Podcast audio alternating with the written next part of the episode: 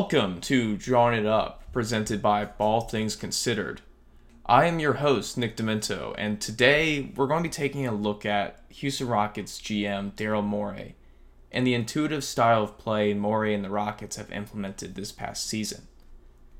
Now, Morey was hired by the Rockets in 2006, and he's followed the trend popularized in baseball known as Moneyball of employing advanced statistical based analysis in forming your rosters.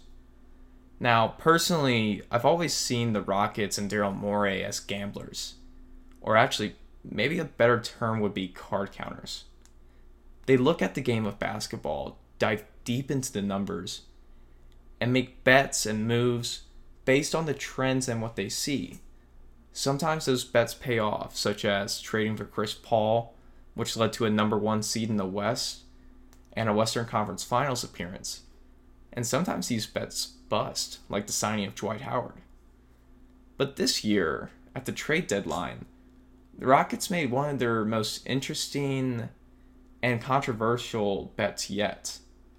The Rockets were involved in a four team trade that sent their shot blocking, rim running center to Atlanta, while they received Robert Covington. Now, Covington is currently the tallest player in the Rockets starting lineup, standing at 6'7, with their center, PJ Tucker, standing at 6'5. So, to give you an idea of how much of a change this is, let's look to the Rockets' current playoff opponent, the Los Angeles Lakers. The Lakers currently have three players in their starting lineup that are taller than anyone in the entire Rockets roster. So why did the Rockets decide to make this move? And can this bet luck in its way into a jackpot? Or are we going to find that the house always wins? So I want to begin by defining some of the key aspects of Morey ball. And then I'm going to be joined by Sonny Castello, who's going to help us dive into some of the finer aspects of the Rocket style of play. Now, first and foremost, the Rockets' play style is all about efficiency. Now, I'm not going to throw a bunch of numbers and mumbo jumbo at you. And to be honest, I'm the guy that never got to pre-cal, so I probably wouldn't understand what numbers I'm giving to you anyway. But there is a little formula that I like to keep in mind that very much simplifies analytics in basketball. So I want you to take the value of a basketball shot if made. So that's an either a 2 or a 3. Multiply that by the likelihood that a player actually makes that shot, and that will equal the efficiency of that shot. Now, the number we're always looking for when we're thinking about efficiency is 1 we want every shot to be worth at least one point. So to do that from three, a player needs to shoot at least 33%. To do that from two, a player needs to shoot about 50%. Now, when we look at the average NBA player, superstars, scrubs aside, just the average NBA player, an average NBA player shoots about 38% from three. So that's going to come out to a little bit over one but only 45% from two, excluding any shots at the rim. So that's a little under one. And a pl- average NBA player actually tends to shoot over 75% when taking shots at the rim. So we're talking about layups, dunks, etc.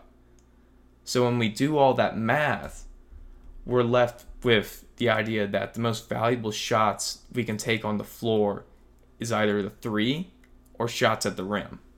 Now I'm excluding free throws because obviously those are their own thing, but it does go into the factor that the Rockets will always be taking either threes or they will be driving to the basket because they're either going to get a shot at the rim when they drive, which gets you that 75% shot, or they'll get fouled, which is even more of a valuable shot than the shot at the rim.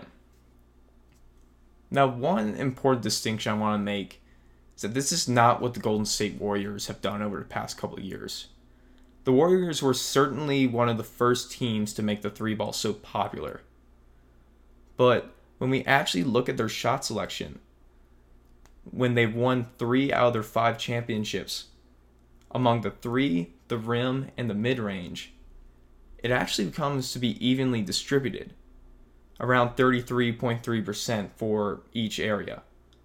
But when we look at the Rockets' shot distribution, we see that they take about 46% of their shots from three, 35% of their shots at the rim, and only 18% from the mid range area. And many shots categorized in this area are floaters or shots very close to the rim. So we could probably throw some of that percentage back into the rim category.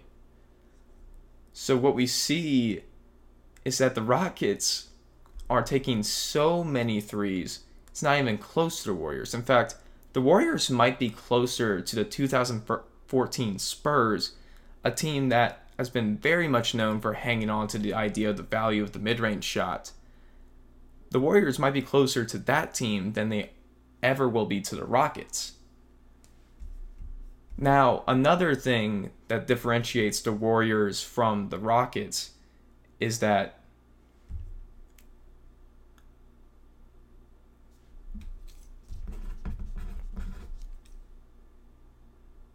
where the Warriors' playstyle relies heavily on player and ball movement, Morey Ball actually tends to lean on isolation play. So not as much passing, not as much movement.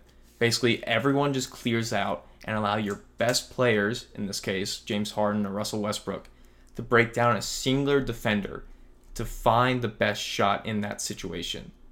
Houston actually runs ISO plays about 20% of the time, while the next team is the Trailblazers at 10%.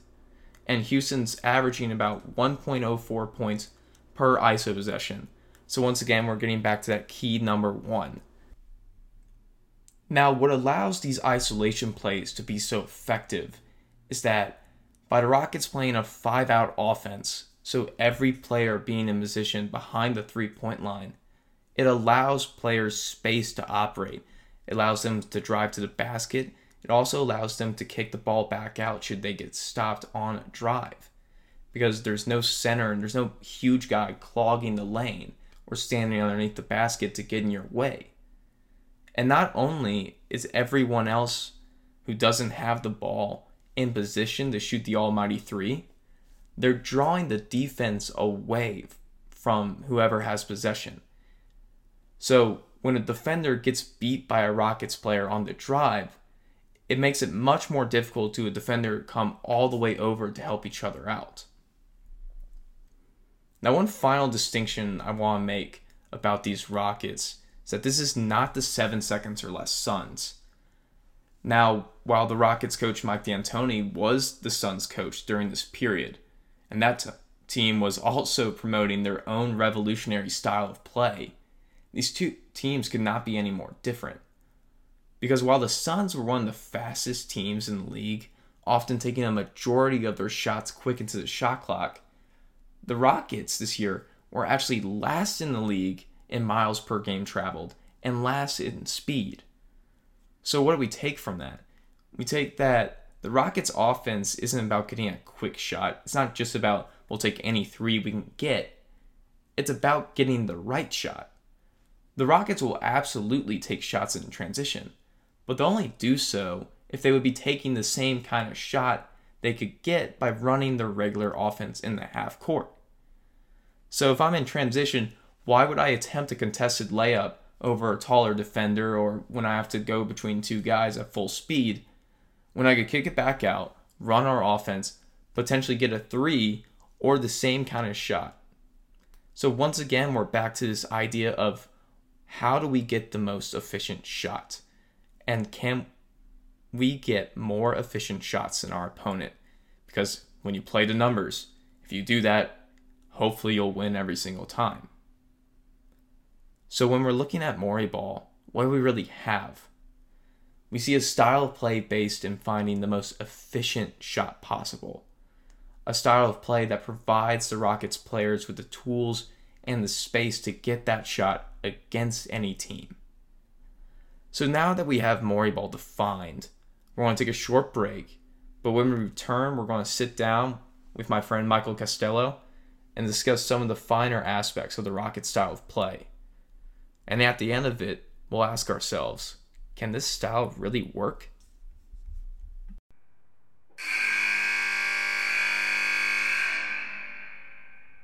Drawing It Up has been brought to you by our friends over at Don't Know Radio. Don't Know Radio was just voted as a top 10 up and coming podcast of 2020. My very good friend David Vogel and his buddy Kevin have created a place where you can listen and feel better about yourself and what's going on.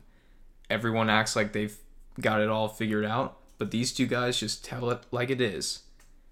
You can find Don't Know Radio wherever you listen to your podcasts, and make sure you follow at DK Radio 11 on Twitter and Instagram and give them a listen. You won't regret it.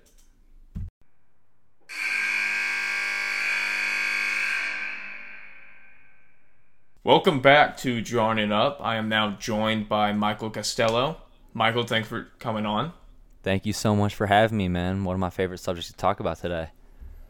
Yep. So, what I want to do right now, since you're kind of our Rockets expert here, is we're going to dive a little bit deeper into the in- intricacies of the Rockets system and ask some questions about whether or not this thing can actually work. And one of the first things I want to do is address a common misconception and misunderstanding about the Rockets style of play. Because a lot of the Rockets see a bunch of guys that, you know, less no player in their starting lineup taller than six eight, and think, well, why can't I just get a bunch of big guys, put my back to the basket, and just destroy them at the rim?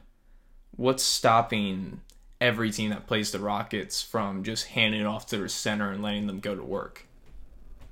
So the thing with the Rockets, like you talked about, is you would think offensive rebounds are gonna kill them, like putbacks automatically. You don't have a big, you have no chance. But the thing with rebounding specifically is that no matter really who you have on the floor, like your guys on defense are closer to the basket than the guys shooting. So even if you have six eight tops, you're in such a better position to get the rebound than anybody on offense, despite their size. So, like the Rockets let up a lot of offensive rebounds. Don't get me wrong. They're second to last in rebounding in the entire playoffs, behind only the Pacers, who only played four games, lost them all. But they were 29th in the regular season after trading Capela. So they lose a lot, but it's not like a suddenly disproportionate amount. Like they would need to lose a lot more for them to be able to exploit it just because the way basketball works. Like defense is always going to have such an advantage. Mm-hmm. And I think another way the Rockets address this is that what they lack in size, they really have been making up in effort. Because they're quicker, because they're faster than a lot of the big guys that they're playing against, you see a lot of guys crashing the boards from the corner. And because they're so fast, because they can see these balls as they're coming down, they're actually getting a lot more rebounds than you would expect from a team this small. And especially yeah. since we're seeing a huge emphasis on transition in today's NBA, that means a lot less guys boxing out.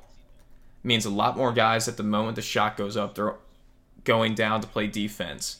So the Rockets can get those defensive rebounds and even get some offensive rebounds themselves. So rebounding aside, what would you say? Say the Rockets are playing the Jazz like they've played the past couple years in the playoffs. Why couldn't Rudy Gobert just attack them? Well, that's a good point. Like, and another traditional big that they just beat, Steven Adams, like is kind of the same thing. Like you mentioned that rebounding is not pure size. Like, it's intelligence, reaction time, quickness, positioning, like lower body strength to box out. Like we've seen six six Charles Barkley with a rebounding title, or six seven Truck Robinson with a rebounding title. So, like Rudy Gobert, yeah, he's a beast. Like he can out rebound anybody. Like I'm not trying to say PJ Tucker's a better rebounder than Rudy Gobert, but the gap isn't as close as you might think. And then also with traditional bigs like Steven Adams and Rudy Gobert, is they just get played off of the floor because of like their defensive ability in general. So Rudy Gobert and the Jazz got swept by the Rockets last year, lost in five another year. They just don't match with them at, up with them at all because Rudy Gobert can't play on the perimeter. He can't guard PJ Tucker or Jeff Green or Robert Covington who are playing the five at all and he'll just get cooked. Same with Steven Adams is even though they're beasting on one end, like they're letting up threes and letting up open shots on the other end, because they're just so uncomfortable away from the basket. And I think another area we can point to as to why some of these big guys have such a tough time defending the Rockets is, and you can go into this further, the Rockets have such switchability. So whenever there's a pick and roll, you switch every single time since they're all so close in height, so close in skill set. It doesn't matter as much because they're not concerned about these size mismatches. How would you say the switchability allows the Rockets defense and to really take a step further. Well, switch everything is like the fulcrum of their defense. It's literally why they do what they do and why it works. Like one thing that is crazy, and I'm not sure a lot of people know, is that their defense straight up like objectively got better since they traded Clint Capela. And you think, oh, you lose your only rim protector, your best rebounder, all of this. Like that's what defense is. But a couple stats the Rockets' defensive rating went from 15th to 9th since the Capela trade. They led the NBA in blocks in that same span. They were second in steals and second in turnovers forced, behind only the Bulls, who are like pretty helpless. Hmm. and they've been the second defense in the NBA playoffs too. Like when you're playing good teams every single night, when you're playing teams that are game planning specifically to beat you, like in the regular season, it's a one-off game. Like somebody might be resting, blah blah blah. But when you're game planning against the Rockets and their defense is still that good, it's personnel and its switchability, like you said. Like no team should try to be the Rockets because you can't. Like there isn't a second PJ Tucker. So even though centers are kind of on the way out and the game is changing, like you talked about, switch everything has been in vogue for five years like no team should just all be trading their Capelas because the Rockets are so perfectly built to do this. There's no PJ Tuckers out there to just grab or Robert Covingtons. Like Jeff Green, James Harden, all these guys have amazing post defense and lower body strength that lets them play above their size. They're all freaking like, bricks, man. Yeah, they're, like they they're thick they boys. Are, they are all perfectly like fit into this Rockets roster in this D'Antoni scheme. Like it's not on accident. Like Danuel House, like they traded Gary Clark. He's another perfect example. Like Danuel House would not. I don't want to say he'd be bad, but he can't find a better of the 29 other situations than he has right now. So they're maximizing their players and they're getting players that maximize their scheme. Mm-hmm. So when Capela was on the team still, it went from switch everything to oh you can only switch four guys and Capela was a liability. Putting Covington on the floor for Capela at all times because Capela's not on the team opens it up all the way. There's no switch and no mismatch that you can exploit because to some extent every rocket can defend every member of the other team. Absolutely. And I think another thing about their defense that I love is not only is their offense based on these numbers, so is their defense. And they have a defense that I it's almost based in coercion. They want you to take those little post ups. They want you to take those little mid range shots because they know that's the lower value shot. They believe that they can beat you with their offensive style of play, while at the same time, at the other end of the floor, they're coercing you into please try to post up, you know, PJ Tucker and James Harden because we know that not only is that going to be a more difficult shot to make than you think, even if you make the shot, that's the kind of shot we live with. You know, today's basketball, it is a lot of like you live with these shots, you die with these shots. You pick what shots you allow the opponent to take because you know how you're going to win. What is going how can your opponent play to your advantage? And the Rockets are very good at making their opponents play the way they want to play. Oh yeah, no question. Like Daryl Morey and the Rockets are very familiar with like the math aspect of offense and defense in basketball. Not only can nobody post up anymore, like it's just not a skill that players have or are taught like growing up and developing, but even in the prime of the post, it's one of the least efficient shots in terms of point per possession Mm-hmm. If you're a mm-hmm. great post up player, it's not as many points per possession as like an average three point shooter. So they want you to take those shots and they want you to take those shots again because they have big guys on the floor. And if you've got a big guy on the floor like Rudy Gobert, Steven Adams, We already talked about how they're going to get exploited on defense. And they want you to try and punish the glass too, because if you punish the glass, like I talked about offensive rebounding, you're not going to get so many offensive rebounds that it's suddenly disproportionate. It wins you the game. Because when you punish the glass, all of a sudden the Rockets have three on five or four on five on the other end. Your rim protector, the most important defender, is the one who didn't get back on the other end. And they've got five incredible transition players on the floor at all time. Like they have two of six players ever to win a scoring title and an assist title in their career. It's a fun trivia, real quick. The other four are LeBron, Oscar Robertson, Jerry West, and Tiny Archibald. But two of those are on the same team, and they're going to mm-hmm. be on the floor all the time, like running and wrecking you in transition. So they're begging you to crash the offensive glass because you're not going to crash it so well that you win the game. Now, turning to some of the Rockets' best players, one thing we've seen, especially with Russell Westbrook this year, is that with the Rockets' star players and James Harden and Russell Westbrook, this offense is really designed to give those two players the space and the tools that they need to operate at their highest level. So, what are your thoughts on how has this system really utilized what James Harden and Russell Westbrook are best at for the advantages of the Rockets? So, not to say this doesn't benefit Harden because Harden's whole game is Morey ball, Rockets ball, micro ball, whatever you want to call it. But I think this system does a lot more for Russ than it does for Harden. While it helps them both, like Russ took way more threes before this system happened, and he was playing a lot better than Harden like as soon as the trade went down. Because like they both isolate all the time. Russ's isolations are kind of like what you see Giannis or Luka doing, or what LeBron did the second time he was in Cleveland, or like what Ben Simmons would be doing if Embiid wasn't on the floor. You surround like a great penetrator slash finisher, and somebody who's great at passing with four shooters. You let Russ go to the rack, and he's either going to take this ISO, which you trust Russ one on one to drive to the hole as much as anyone in the league. He might be the best finishing point guard of all time, right? Still, and then I mean, he's got pound for pound has to be one of the best athletes in the game. and then he's got four elite shooters to dish to, and there's no rim protector to help when he beats the guy on the other team. So right away, you're getting Russ his best shot all the time, and by getting him his best shot, you're minimizing him taking bad shots, which for him are jumpers, and you're giving him an extra guy to pass to. Like, sure, Harden can knock it down. Obviously, everybody on the team can knock it down, but then you add Covington, who might be the best shooter on the team, is just an extra guy. And like I said, there's no rim protector because if you let Clint Capela out on the three, sure, but his guy's not going to guard him.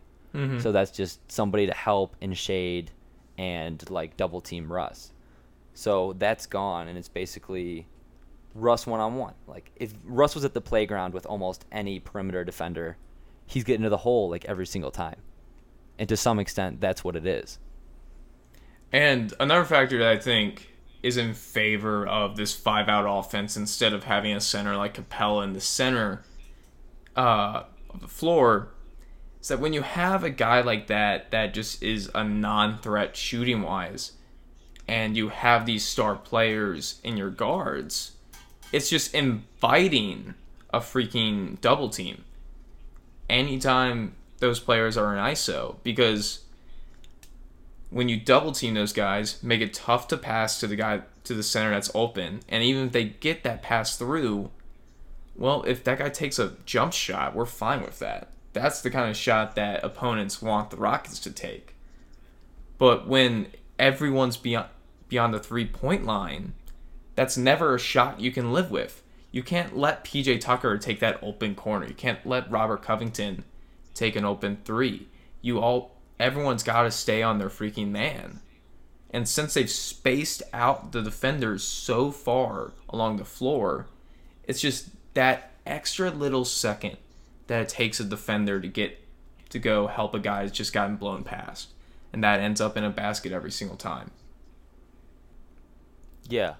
I said, like, these guys are some of the best finishers, best ball handlers in the NBA, and then they're also the best passers. Like, you want to turn Harden into a facilitator, like, great. He's got an assist title. Like, he can dribble around any double team, and that's a difference between them and say somebody like Giannis who kind of does the same thing, surround by shooters and get to the hole. Is these guys can break double teams and they can pass out of double teams as well as anybody, and they're used to doing it. So Russ, like I said, is kind of playing like his MVP year, like post KD, pre Paul George. It's like do it all yourself and like scorch the earth, scorch the earth, Russell Westbrook.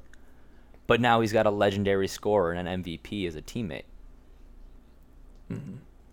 And I think we've seen a lot of criticism of Russell Westbrook for some of the games he played against OKC and recently. But a lot of times when we're criticizing Russell Westbrook, that's not the system. It's the times when Russell Westbrook is playing outside of the system. When he's jacking up a bunch of threes he shouldn't be taking because those are low quality shots for him. And when he's taking the contested shots at the rim when he should be passing it back out. That's not playing within their system.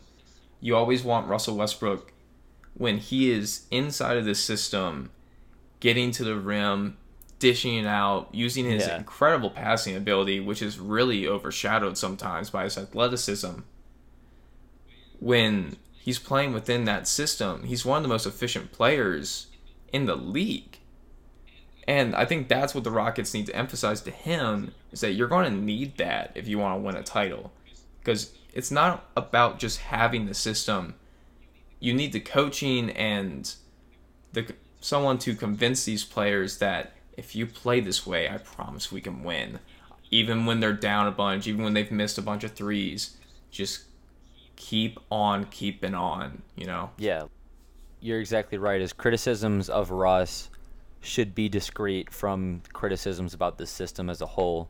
Like if there's anybody calls their own number in basketball, like it's Russell Westbrook he's got maximum faith in his game, and you can't blame him. Like he's an MVP.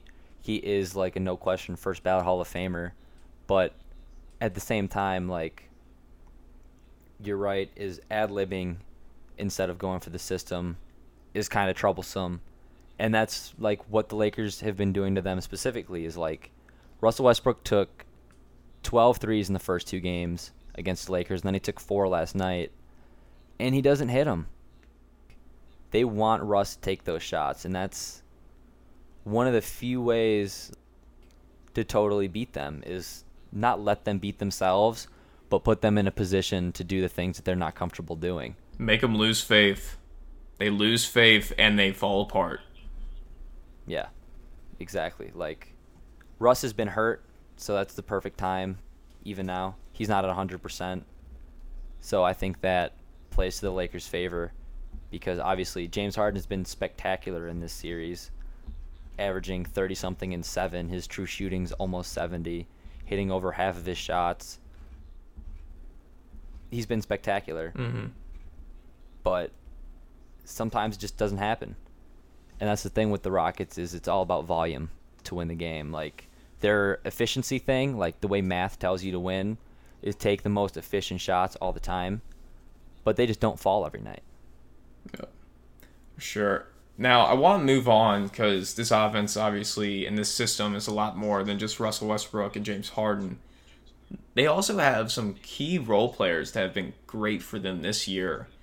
And one thing, you know, it's kind of an anomaly with the Rockets that you see a lot of players that have struggled in other spots. Specifically, uh, I would look to Ben McLemore and Jeff Green that when they get to Houston, they play in this system. They really take off. They really become valuable players in the Houston rotation. They really start playing well, and they outperform their you know their stats from their entire careers. And a reason I want your thoughts on this. Reason I think that is is because Houston's offense isn't a ton of player movement. It isn't like super complicated.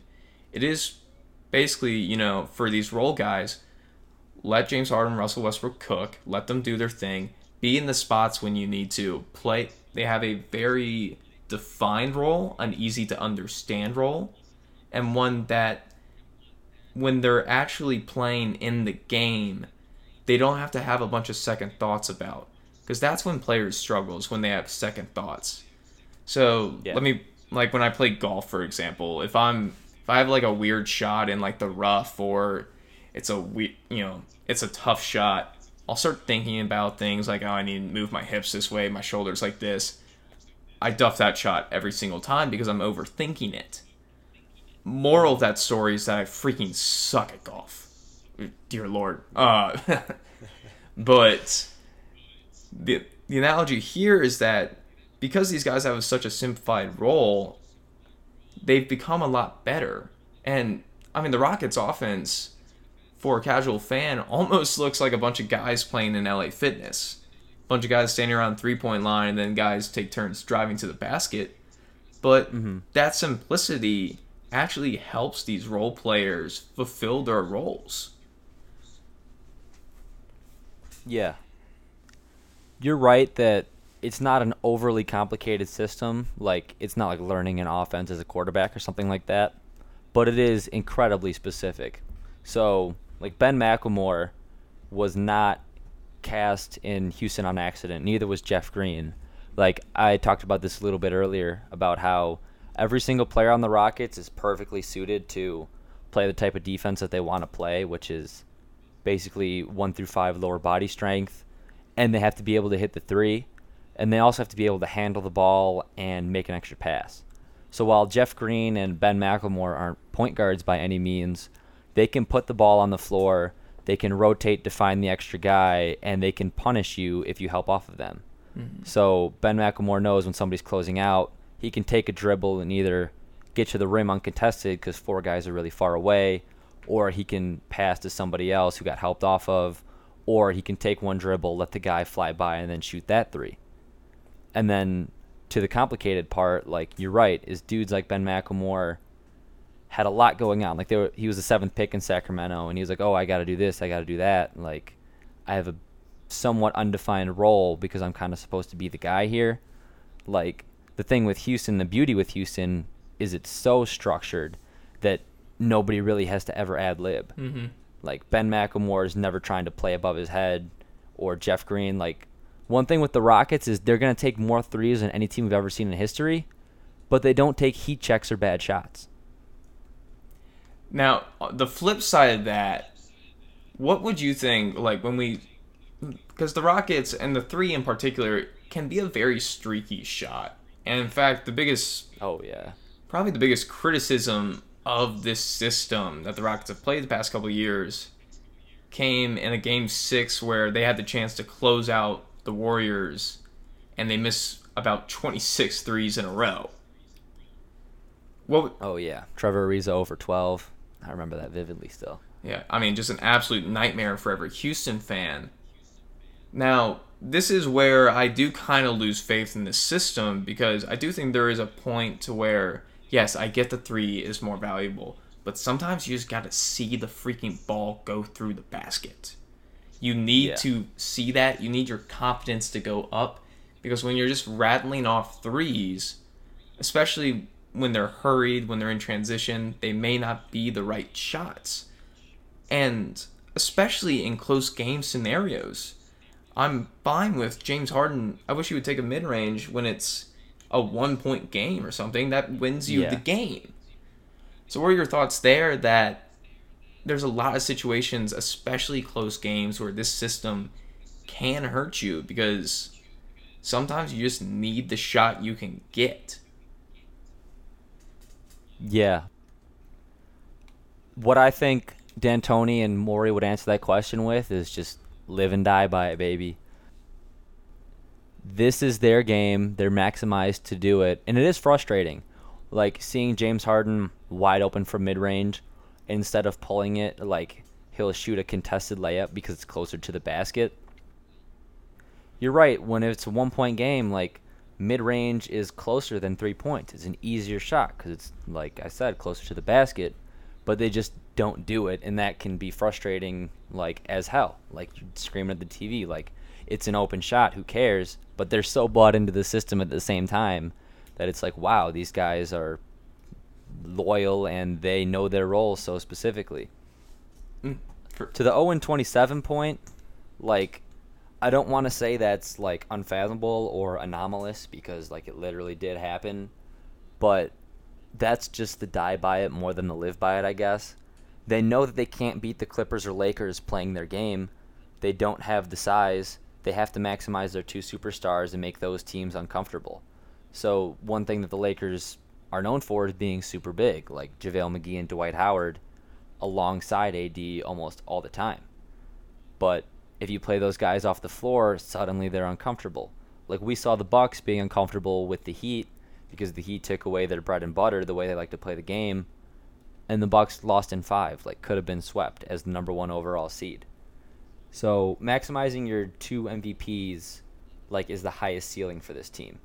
So you can ask like what happens when the threes are off and we know the answer. It's a big fat rest in peace. But you can also ask what happens if the shots fall. Four games out of seven, they can literally beat any team. If they get hot 16 times, like that's all it takes. You have the Larry O'Brien trophy forever. So I love that they're betting on high ceiling here. But you're right. Like they could have gotten swept by the Thunder if they happened to be cold for four straight days. So I don't know. I like the gamble. I think it's fun. I think it's high stakes. Yeah, and I think that's where we end up with this. I think we really end up in that the Rockets have really looked at these numbers and they have decided that this is a gamble and it's a gamble they're willing to take. I mean, Daryl Morey is probably gambling his job over this, but they really do believe in this system. And to be fair, I believe in the system too. I believe that with these kind of players, when you maximize your best guys and the people around them, which is what I believe the Rockets are doing, it gives you the best chance to win. So if they want to win a title, I think this is their best route. And I'm looking forward to see how much of a fight they can put up against the Lakers moving forward and if they potentially beat the Lakers, if they can really make a run at this thing. I don't want to say the Lakers are the toughest matchup because like the Clippers are just as good as the Lakers and play a super similar style and have great perimeter defense.